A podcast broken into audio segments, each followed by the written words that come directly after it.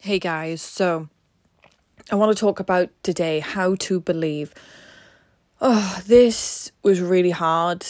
So last week I had a coaching session to look at my athlete self-concept, and honestly, I didn't have one because I didn't believe I was an athlete. So how I went through this exercise, I do what Brooke would normally do. I go onto the Googles.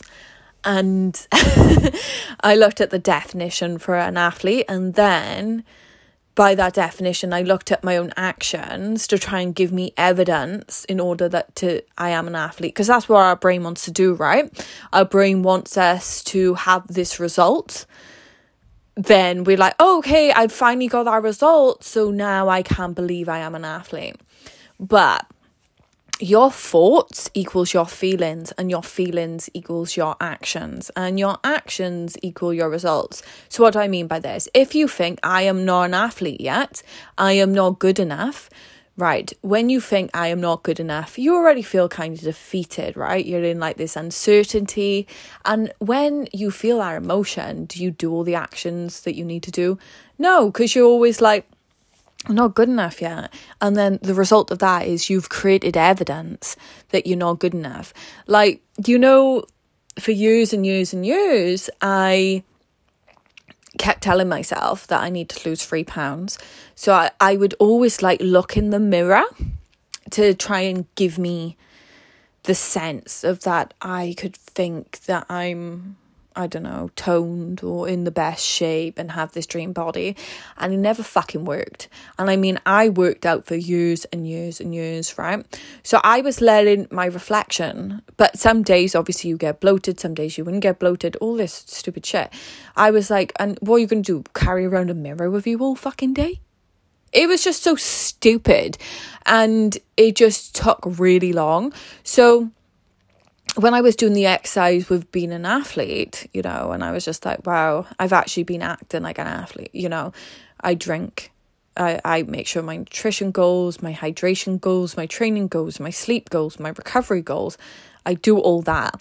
And I've been training like that for about 3 years.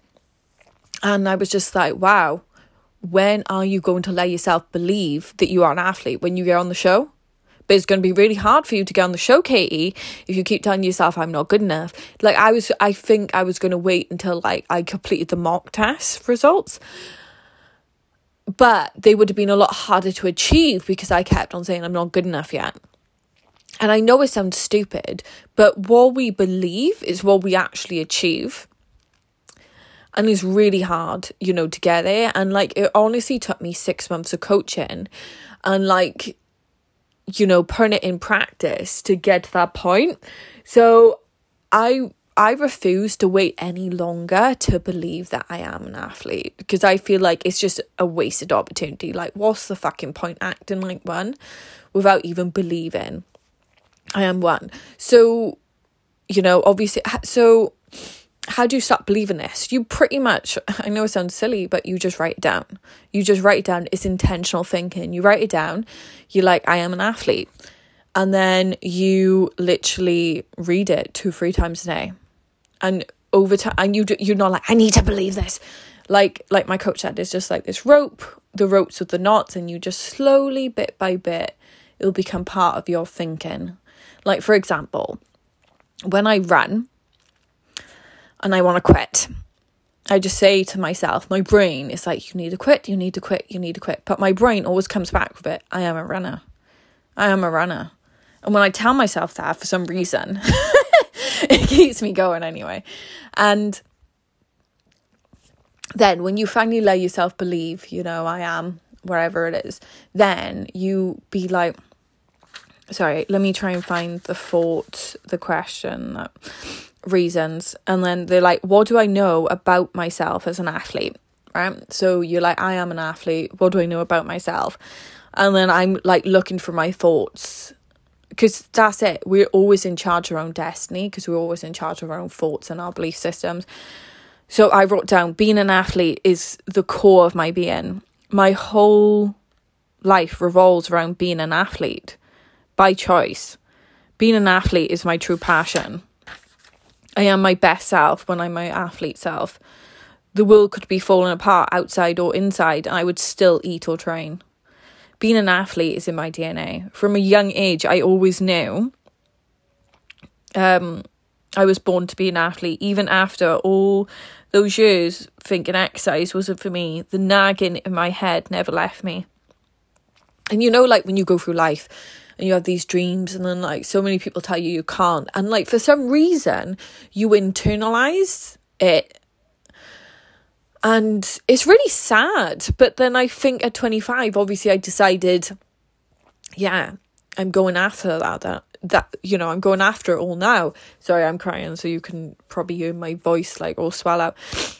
And I gave myself permission to do that. And I think sometimes we beat ourselves up for like not believing ourselves. But it's just like training.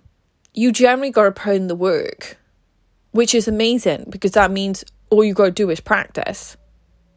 And that's what I love about that. Okay, and then my other thing is being an athlete is part of my default programming. So I hope that if you've been doing something for a long period of time, like after hearing this, you now know that you need to believe it. And if you don't believe it, you are literally delaying your process. You are making it harder for yourself. And if you know you're not going to stop till you get there, give your fucking self permission to believe it, and practice believing it every day, and write down what you know about yourself. Let me tell you that question again.